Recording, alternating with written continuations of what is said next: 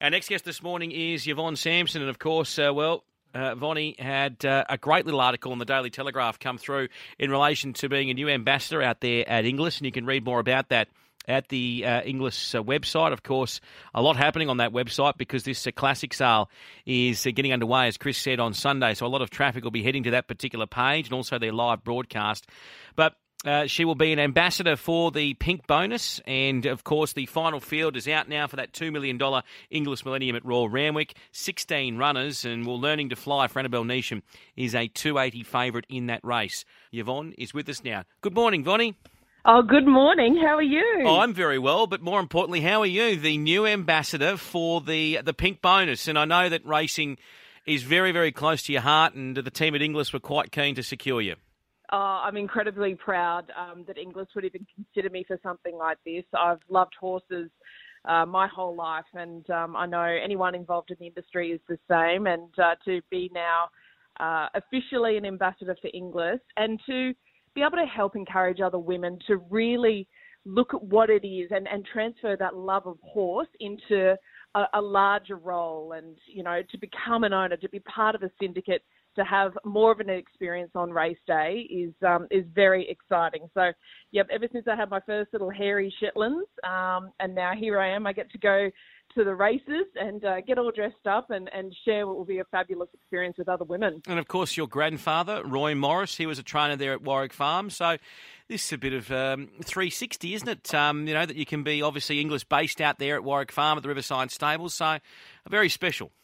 Yeah, and I think for us, um, we've been such a horse family forever, and so yeah, I, I mean he's long gone now, um, my wonderful grandfather, but uh, my uncle still uh, is an owner and breeder, and um, yeah, I have to really thank my uncle for you know keeping me involved in horse uh, ownership. He he loves to um, breed lovely horses, um, only slow ones, mind you, um, lovely slow ones that end up at Pony Club, but uh, yeah, no, we're we're very excited to now uh, be officially with Inglis. And just looking towards Saturday, uh, Dave, just can I run you through some of these Millennium hopes for the pink bonus? Mm-hmm. Arkansas Kid, obviously, you know, won the Inglis banner down at Moonee Valley on Cox Plate Day. Bred by Philippa Duncan, who's been long uh, established with Lindsay Park, and then once the Hayes family bought him, she wanted to stay in. So that's the huge Victorian rival. Let's go a little bit north of the border. That's something that you and I both are very keen on. The player, the Chris Munce train cult, lots of pizzazz. Chris's wife, Kathy, has syndicated this to predominantly Queensland women. So this is your warning. If you are on the track on Saturday and the player is the first one to pick up this pink bonus, which is $400,000, look out because the winner's circle is never going to be the same. Those ladies are going to be off the bit, and I hopefully will be in right in the thick of it. Um, Facile, who I was lucky enough to have a beautiful photo shoot with earlier this week, she is an absolute gem. Now, one of the owners is Julie Ryan. She was given a share in Facile as a birthday present from her husband. This is the first time Julie's ever been involved in a horse. So that is like a unicorn, as you know. Anyone, any punter, any horse owner knows that.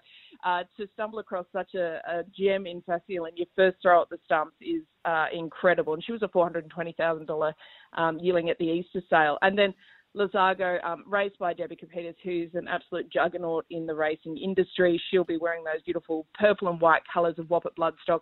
Um, she's one from one, super talented. Uh, and so, and we have Chevron, who's the third emergency. So depending on what happens uh, in the field before Saturday, these are the horses that we'll be cheering on. And uh, yeah, I'm very much looking forward to seeing. I know it's the sport of kings, Dave, but I think the ladies are now making a run for the crown. Very much so, and I think it's fantastic because uh, you know you're right um, that that tag has been associated with the sport, but uh, I think that uh, the diversity in the ownership groups and uh, just those memories that are going to be created, I think all for it. So let's hope that it's something that continues to grow and grow and grow. And uh, well done for Inglis for adding a bonus like this, and also for yourself for jumping on board.